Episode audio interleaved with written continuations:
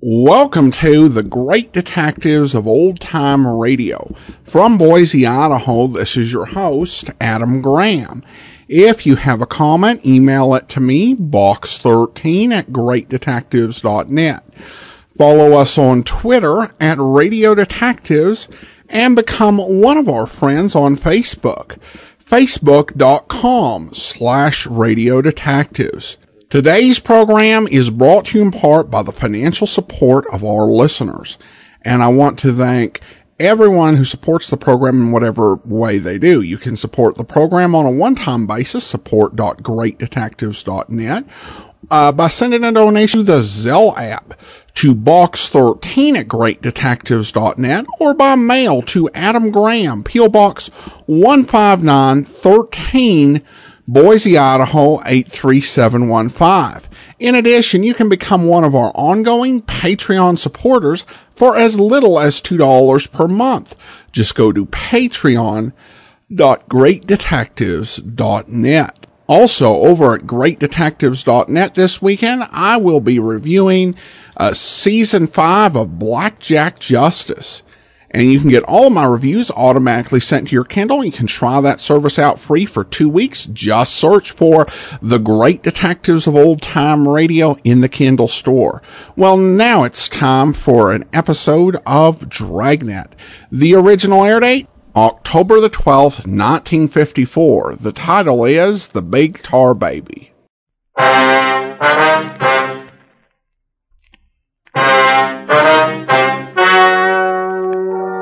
Ladies and gentlemen, the story you are about to hear is true. The names have been changed to protect the innocent.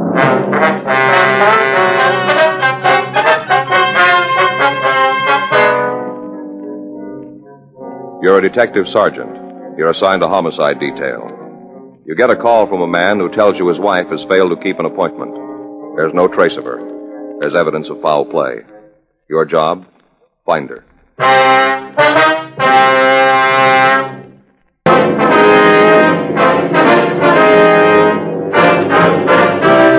Dragnet, the documented drama of an actual crime.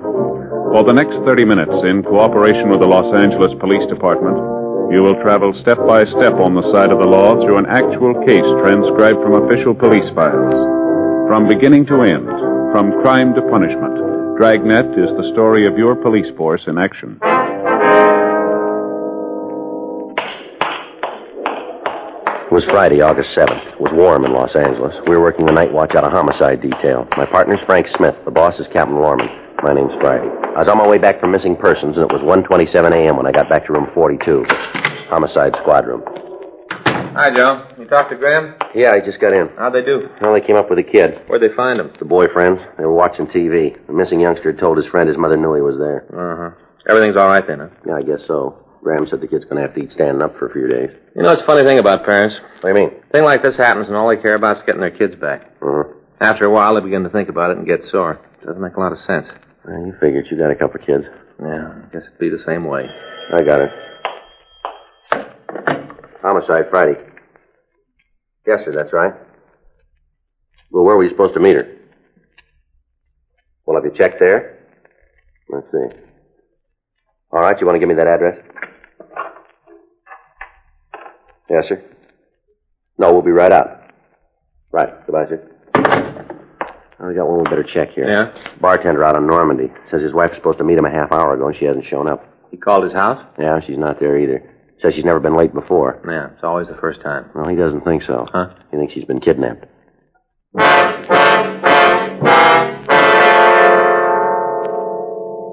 Frank and I left the office and drove over to the bar. It was located on the corner of Normandy Avenue and Monroe Street. In the event the story we'd gotten on the phone was true and the woman had been kidnapped, we parked the car down the street and I walked back to the place. A couple of minutes later, Frank followed. We met the man who'd placed the call, George Cabot. We asked him to tell us what was wrong. Sure didn't waste any time getting here. You want to tell us what's happened? Yeah, my wife's gone. How do you mean? Ethel's disappeared. Well, when did you see her last? This morning when I left the house. Have you talked to her since then? Yeah, at 12.55 tonight. She called here to tell me she was on the way down. Mm-hmm. She seem all right then? Yeah, as far as I could tell. Possible that she might have stopped at one of the neighbors? I thought about that too, but I checked. None of them have seen her. You called your home, have you? Yeah, I didn't get any answer. I tell you, something's happened to Ethel. I'm about to blow my cork not knowing what it is. Well, maybe she's still at the house and didn't hear the phone ring. Yeah, I figured that too. Maybe that's her. Hello, Ethel. What? No, this is Cabot's Bar and Grill. Yes, ma'am. Who? No, I didn't see him tonight. N- No, I'm sure. Yeah, I'd know him. No, lady, I'm not lying for him. He isn't here. Yeah, if I see him, I will. Y- yeah, good night. Wasn't her. Yeah. Woman's in the same fix I'm in, only she can't find her husband. Cabot, Yes, I sir. hope you won't be offended by this, but does your wife drink? Mm-hmm. You mean you think she stopped at some bar and got gassed up and just didn't show up? Is that what you mean? No, that's not exactly what I meant. I just asked if your wife drank. Well, you got it all wrong. Ethel has a martini once in a while before dinner, but if she wanted to drink any more than that, she could come down here and I'd pour for her. All right? It's a question we have to ask. You understand that? Just as long as you don't think that Ethel's a lush, because she isn't. You said you checked your house, huh? Yeah, when she didn't show up, I waited a while, and then I got worried and called Mrs. Lawrence. She's the lady next door. Mm-hmm. Asked her if she'd seen Ethel. Yeah. She said my wife had been over there all evening. They were playing that baseball game, um, line drive, you know, with the cards. I don't think I know it. It's a new game. Anyway, they played that for a while, and then they watched the television. And at twelve thirty, Ethel said she had to come down and meet me. Mrs. Lawrence said she left the house then and drove away. Mm-hmm. This neighbor's kind of bubble-headed, you know. She's not real bright about things, so I thought that maybe Ethel had gotten sick and couldn't answer the phone when I called. Yeah.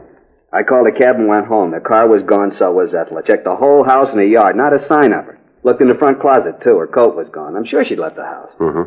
I had the cab driver come back to the bar the same way that Ethel always drives it. I thought maybe there was an accident or something. If there was, I'd be able to see it. You know, people are cops. and Yeah, I stuff. understand. Wasn't anything. Does she always come down here at night? Regular as clockwork. Never misses. Excuse me. Yeah, sure. Hello. Yeah. No, I remember. No, ma'am, I haven't seen him. Look, lady, I got my own troubles. I'm not trying to cover up for your husband. Well, it doesn't make any difference to me or not what you think. He isn't here. Okay, that's fine with me. Never ran up more than a 30 cent tab anyway. And even then, he ate all the peanuts on the bar, and you tell him I said so. Yeah, good night. Real crackpot. You were saying that your wife made it a practice to come down here, is that right? That's right.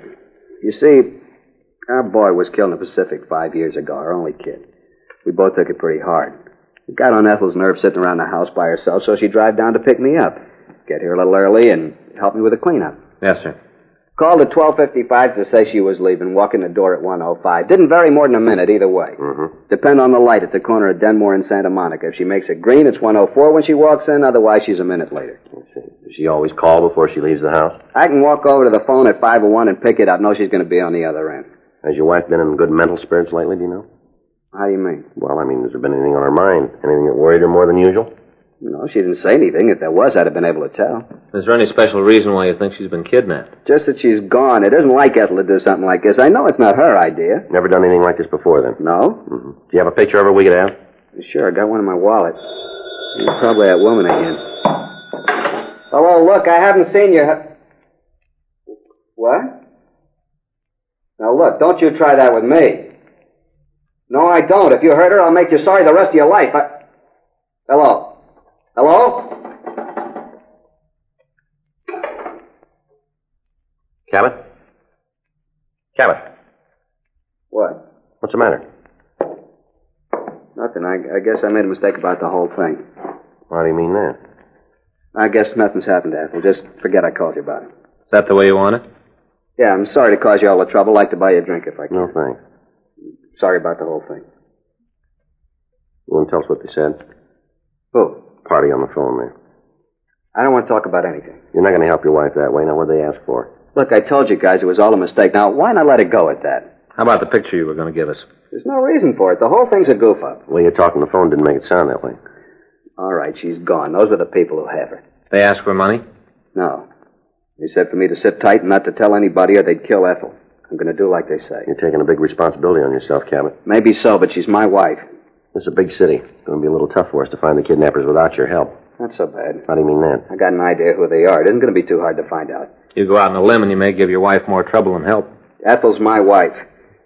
You're not going to let us help you then, huh? No, and I don't want to go over it anymore. I got the only stake in this anyway. Well, you're wrong about that. What? What about your wife?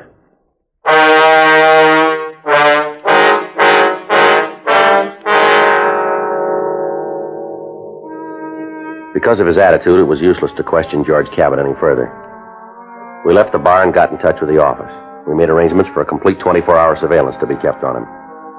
In most cases of this type, the kidnappers usually demand that the victim's friends or relatives stay away from law enforcement agencies. They do this to stall for time. Statistics prove that in the vast majority of cases, the victim's fate was decided long before the kidnapping occurred. It never is the intent of any officer to endanger the life of a kidnapped victim, but at the same time, it is necessary for them to have all available information so that they can move rapidly when the case does break. In an effort to gain more information on the missing woman, Frank and I went over to see the victim's next door neighbor. She identified herself as Carol Lawrence and asked us into the house. I'm not sure this is quite proper, you know. What's that, Miss Lawrence? A couple of men in my house at this hour, especially with me in my bathrobe. Well, I'm sure the neighbors will understand. Well, I hope so. A couple of real gabby ones from the street, you know. Mm-hmm. Big mouths. Yes, ma'am. Guess you being policeman, it's all right, you think? Yes, ma'am. Okay, then. Uh, What do you want to know? When did you see Miss Cabot last? You mean Ethel? That's right. I saw her tonight. Why? What time she leave? Well, I guess it was about 12.30. Say where she was going? Didn't have to. What do you mean? Ethel only goes one place that time of night. Yeah. Down to pick up George. We understand she usually calls him before she leaves. That's right. I left here at 12.30, went next door to get a coat. A couple of minutes later, I heard her drive off. What can you tell us about her? Nice woman. Real nice. Yes, ma'am. We're great chums, you know. Belong to the same club and see a lot of each other. Mm-hmm. You see, my husband's gone, and Ethel's man works every night, so she's alone a lot of the time, too. I understand. Ever since their boy was killed, she's been kind of empty. How was that? Their boy was killed. and Yes, she's ma'am. Been kind of empty ever since. I see. Then, too, George don't help much. What do you mean, Miss Lawrence? Oh, maybe I shouldn't have said anything. Well, it's all right, ma'am. We, Oh, I sure don't want to get nobody in trouble. well, you won't. You won't nose it around that I told you anything. No, ma'am. How about you? No, ma'am. One thing I can't go is a person who carries tails. Just can't go 'em. Don't want anybody to say that about me. Well, yes, ma'am. What is it you're going to say? I guess it'll be all right. You're so honest looking. Thank you. He is, too. Yes, ma'am. What would you like to tell us, Miss Lawrence? Well, you know, poor Ethel isn't very happy. That's so. Oh, my. I feel so sorry for her sometimes. What about Well, it's that husband of hers. Mr. Cabot? Yeah, oh, he's a good provider and all, but I always say there's more to life than just that. Yes, ma'am. Nice home, good car, paid bills and all, but George isn't the fella he makes out, you know. That's so. Why do you think Ethel goes down to that bar to pick him up every night? Well, we don't know. Why don't you tell us? You're a man, you should be able to figure it out. She doesn't trust him, that's why. Uh-huh. All those girls hanging around the bar. Ethel notices things like that. George has got pretty big eyes, too. It doesn't take a lot of imagination to add it all up. Well, has Miss Cabot ever talked to you about all this? couple of times. She'd come over, crying because of something George had said or done. She'd tell me. Mm-hmm. No, sir. No matter what it looked like, they weren't very happy. Did they ever quarrel that you know of? A lot of times. George used to yell at her, scream about her, leaving him alone. Could hear it over here. Summertime, you know, the windows are open, the sound carries right over. Couldn't really not hear it. And mind, I didn't try. Yes, we understand. Any of these quarrels ever get violent, do you know? You mean, did George ever hit her? That's right. Oh, you bet he did. Gave her a black eye once. Took a couple of weeks for it to go away. Poor Ethel. She tried to hide it with makeup, but you could still tell. I see. When she left, did she say that she was going down to pick up her husband? Yeah. Told me she had to go get George. Made her a little mad tonight. Why is that? Missed the last part of the movie on TV. I see. Ethel had to leave before we found out who the swindler was. Uh-huh. Can you tell us what kind of a car the Cabots drive? Pontiac. Coupe or sedan? Sedan, light blue. What year? This one. Brand new. Do you happen to know the license number? No. Didn't give that to you. Didn't pay a lot of attention. Do you know if they do business with one service station? No, I can't tell you that. Can you give us a description of Mrs. Cabot? Sure. I'll give you a picture if you want one. We'd appreciate it. It's no trouble at all. right. I've got a scrapbook here. Some shots of Ethel. Ah, here's that pencil sharpener I was looking for. Uh, it's here now. Now, I know it's here. Is that it there, the book? No, no, no. That's my high school annual. Well, uh, now, wait just a minute. Well, it is here. I know it is here. Oh, here it is. Mm-hmm, mm-hmm. I took all these myself. Yes, ma'am. They're very nice. Oh, that's my husband. I took that at Coronado Island one spring. Mhm. Mm-hmm. Oh, here's one you can take. This one here in the chef's hat, that's Ethel. We were having a barbecue and she was the cook. It's a little fuzzy, but it gives you an idea what she looks like, you see. Well, her hair's cut short now. Had it cut last month, kind of uh, bob like. Well, you can take it. Thank you very much, ma'am. You know, I just thought of it. You haven't told me what this is all about. Something happened to Ethel, George? Well, we're not sure yet. We're just checking out a complaint. Oh, well, as long as you're all right. Yes, ma'am. Well, I think that about covers it. Sure like to thank you for your cooperation. No, I'm happy to help. Good night, Miss Lawrence. Good night, Mr. Smith. There's one more thing. Will you be home tomorrow if we have to get in touch with you? All day. If I don't answer right away, let the phone ring for a while. I got some work to do in the garden. All right, ma'am. Thank you very much. Well, I hope I helped you out. Good night. Good night. Good night.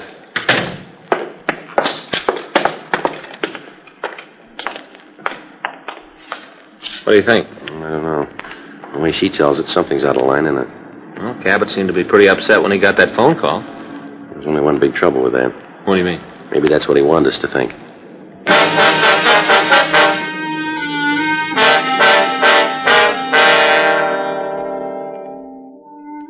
Two forty-five a.m. Frank and I got back to the office. We ran the names George and Ethel Cabot through R and I, but we found no record on them. We sent a teletype to DMV up in Sacramento asking for all available information on a car registered to George Cabot or his wife or both. Frank went over to the business office to see if the men in the units that were keeping Cabot under surveillance had reported in. There were no messages. We made a 15.7 report directing it to Captain Lorman, telling him of what had happened and what action we'd taken. At 3.52 a.m., we were ready to leave the office. You all set? Yeah. Now, let's go. All right. I get it. Make it fast, huh? Homicide Friday. Where? Yeah. Okay, we'll be right over. What do you got? Ethel Cabot. Yeah. We just found her.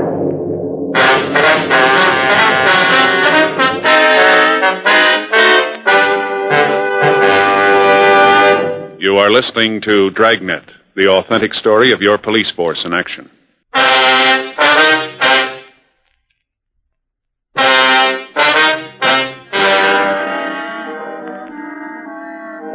Frank and I left the office and immediately drove over to Georgia Street Receiving Hospital. When we got there, we talked to Dr. Sebastian and he gave us the whole story. The woman had been found lying by the roadside. She was picked up by a motorist. He'd taken her directly to the hospital.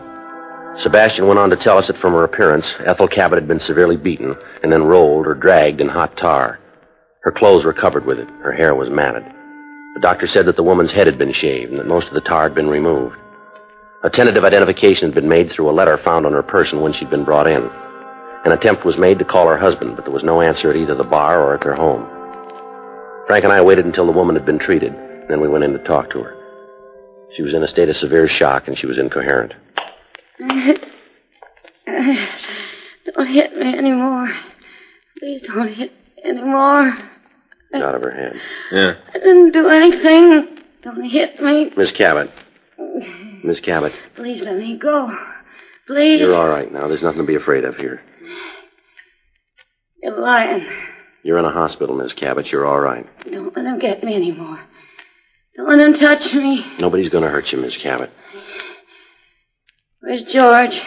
We're trying to reach him, ma'am. I don't want to see him. Not ever. All his fault. George caused this?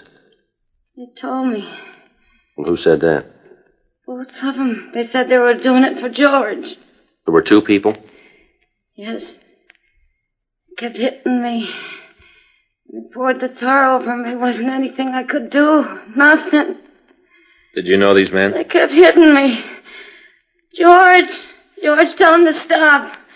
Not anymore, please. Not anymore. Miss Cabot, do you know who the two men were?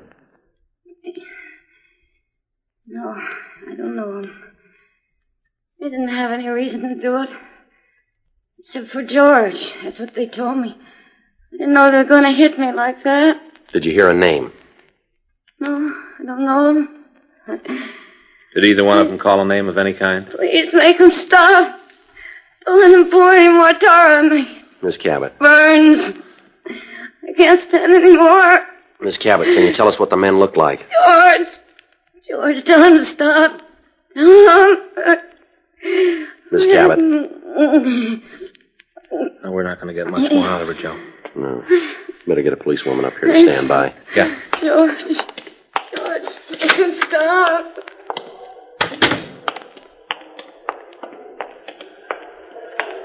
Joe, Yeah, Dave. while you were talking, the cabin woman call came in for you. Get in touch with the business office. Okay, Dave, right away.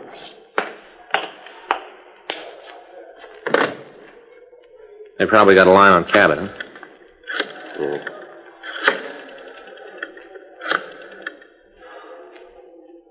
Hello, this Friday. When? Okay, we're leaving right now. Right, bye. Well, that really tears it. What's that? I just lost the tail on Cabot.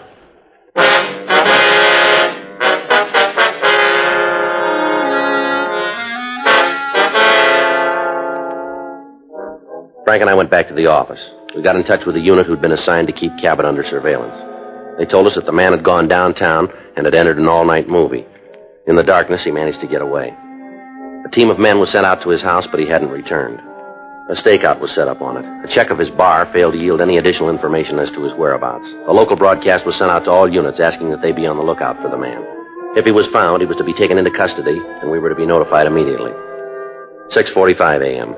Frank and I checked out of the office, and we went home to shave and change our clothes. At 8:15 a.m., we got back to homicide. There was somebody waiting to see us. You want to see us? You Friday and Smith? That's right. I'm Arnold Leffer. I got something to tell you. All right. You heard from Cabot? No. Oh, I figured maybe he'd call you. You know him? Yeah, yeah, I work for him. Help out in this place. You heard from him? Yeah, this morning he called me at home. You say where he was? Is No, but I think he'd been drinking. Sounded like it. Yeah. It was either that or he was mad, one or the other. that right? Yeah, last time I heard him talk like he did this morning was when he had that beef in the bar about a week ago. What was that all about? Oh, a couple of guys thought they were pretty rough, tried to prove it to George. Yeah. Well, he cleaned up the place with them. What caused that beef? Well, they started to get loud with a couple of girls in the place. George told them to quiet down. They didn't do it, so he told them to get out. Yeah. They didn't want to go, and they tried to put the muscle on George, but they tried it with the wrong guy. George really showed him. That's all? Oh, yeah, bounced them both right out in the street. Guys were pretty sore about it. When did this happen?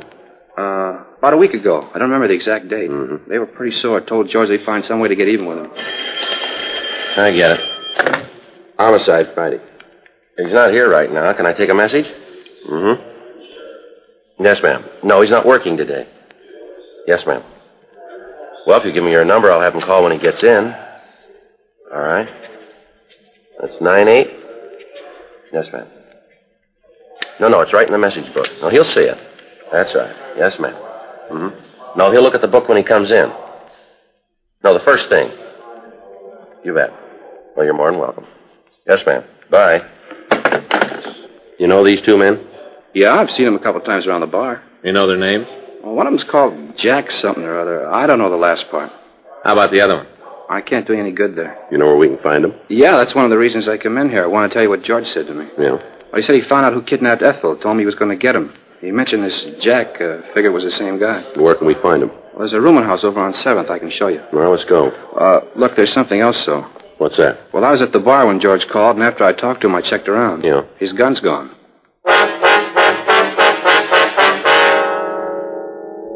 Frank and I left the office and drove over to 7th Street. The bar boy pointed out the rooming house where he said we could find Jack and his friend. We checked with the manager and found that two men answering the description we'd gotten shared a room on the third floor. We left Arnold Leffer in the car and we went up to the room. Should be the last one. Yeah. Wonder if Cabot's gotten here yet. He has. Come on. Let's kick it in. All right. All right, Cabot, let him go. Are we going to Let him go. get him away? All right, come on. Please don't stop me. He's crazy. This guy's crazy. Come on, Cabot, take it easy now. Come on. Come on over here. Get over there. Oh, You should keep him away from me. Go on, move. No. What do you think you're going to prove doing a thing like this, Cabot? A couple of minutes more, I wouldn't have cared. We found your wife. She's going to be all right. Yeah, Hmm. I know. You didn't help yourself much doing a thing like this. He's crazy. You shut up. All right, now, come on. Calm down, both of you, and stand still. All right. How about this one? Name's Rico Martin. Him and Jack took my wife. They admit it? Yeah, they said they did it to get even with me for the fight. Well, we didn't hurt her. We just scared her a little bit, that's all. All right. Well, what difference does it make? We're going to beat it anyway. You are, huh? Sure. All we've got to do is come up with the right plea. And you got it all figured, haven't you? Sure, there's a lot of ways we can go. Yeah, we got one in mind.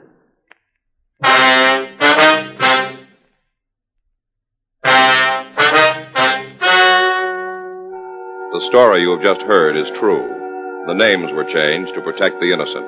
On December 14th, trial was held in Department 98, Superior Court of the State of California, in and for the County of Los Angeles. In a moment, the results of that trial.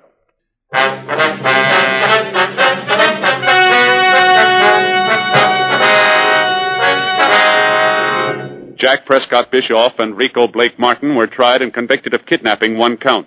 They both received sentence as prescribed by law. Kidnapping with bodily injury is punishable by life imprisonment without possibility of parole or by death in the lethal gas chamber. Are you working for money? Or is your money working for you? Put those hard earned dollars to work in United States savings bonds.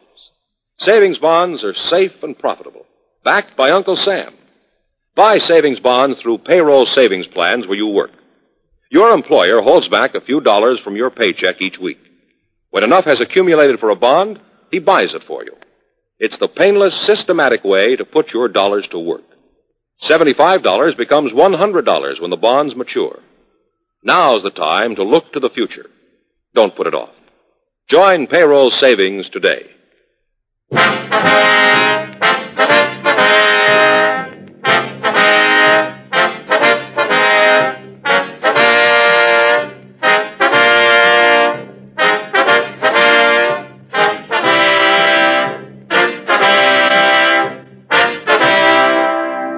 You have just heard Dragnet, a series of authentic cases from official files.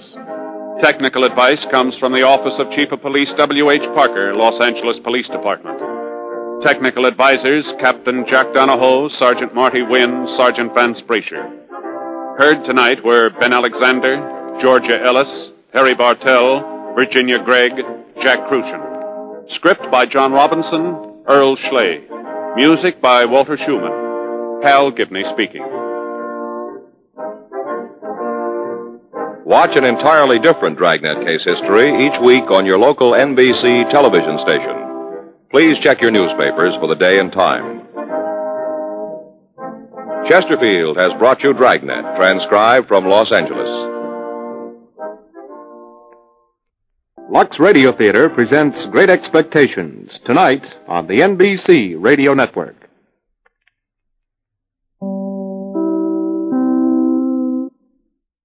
Welcome back. That story had me going in a lot of different uh, directions. Uh, so many red herrings, and it was, uh, of course, taken from a real life case, which makes it all the more effective. And of course, that's a very severe case. The cr- uh, the punishment definitely fits the crime uh, in that way that California handled that. All right. Well, uh, we turn now to listener comments and feedback, and we have a few tweets. Michael writes in uh, Hi, Mr. Graham. I'm watching The Fat Man, uh, your Video Theater 160. J. Scott Smart sounds so similar to George Papard as Hannibal Smith in the A Team series. Maybe before your time. Oh, wait, who am I tweeting at? But I highly uh, recommend it. Uh, I am definitely uh, aware of the A Team. Uh, it was right at my time. I think I got to see some early uh, reruns. Um, I don't know if we ever saw it while it was uh, actually on television, but I think I was pretty close to it, and I liked it. And that that was actually the main reason I wanted to watch Banachek is because Papard was in it. I can see maybe a certain. Uh, sim- similarity, though I think uh, voice uh, and the way people speak had evolved quite a bit by the time Papard uh, came around. Uh, finally, uh, this from Firetop 1993. Uh, keep what you keep doing what you were doing for a good couple years. I had no cable, no internet. I couldn't go to the library to check out DVD or VHS. Anyway, I discovered a radio station that would play old time radio shows, and I love it. Yours truly, Johnny Dollar, was one of my favorites. Well, thanks so much for your comments. Appreciate that. And you can tweet at us at Radio Detectives. I do want to go ahead and thank our Patreon supporter of the day. Thank you to Lisa. Lisa has been one of our Patreon supporters since December 2017 currently supporting us at the Shamus level of $4 or more per month. Uh, thank you so much for your support, uh, Lisa. And that will do it for today. Join us back here tomorrow. Our listener support campaign begins with something special. And then on Monday, we continue our listener's choice uh, countdown with our next host choice wildcard selection. You'll want to be sure and listen to that. And then join us back here next Saturday for another episode of Dragnet. In the meantime, send your comments to box13 at greatdetectives.net. Follow us on Twitter at Radio Detectives and become one of our friends on Facebook, facebook.com slash radio detectives. From Boise, Idaho, this is your host, Adam Graham, signing off.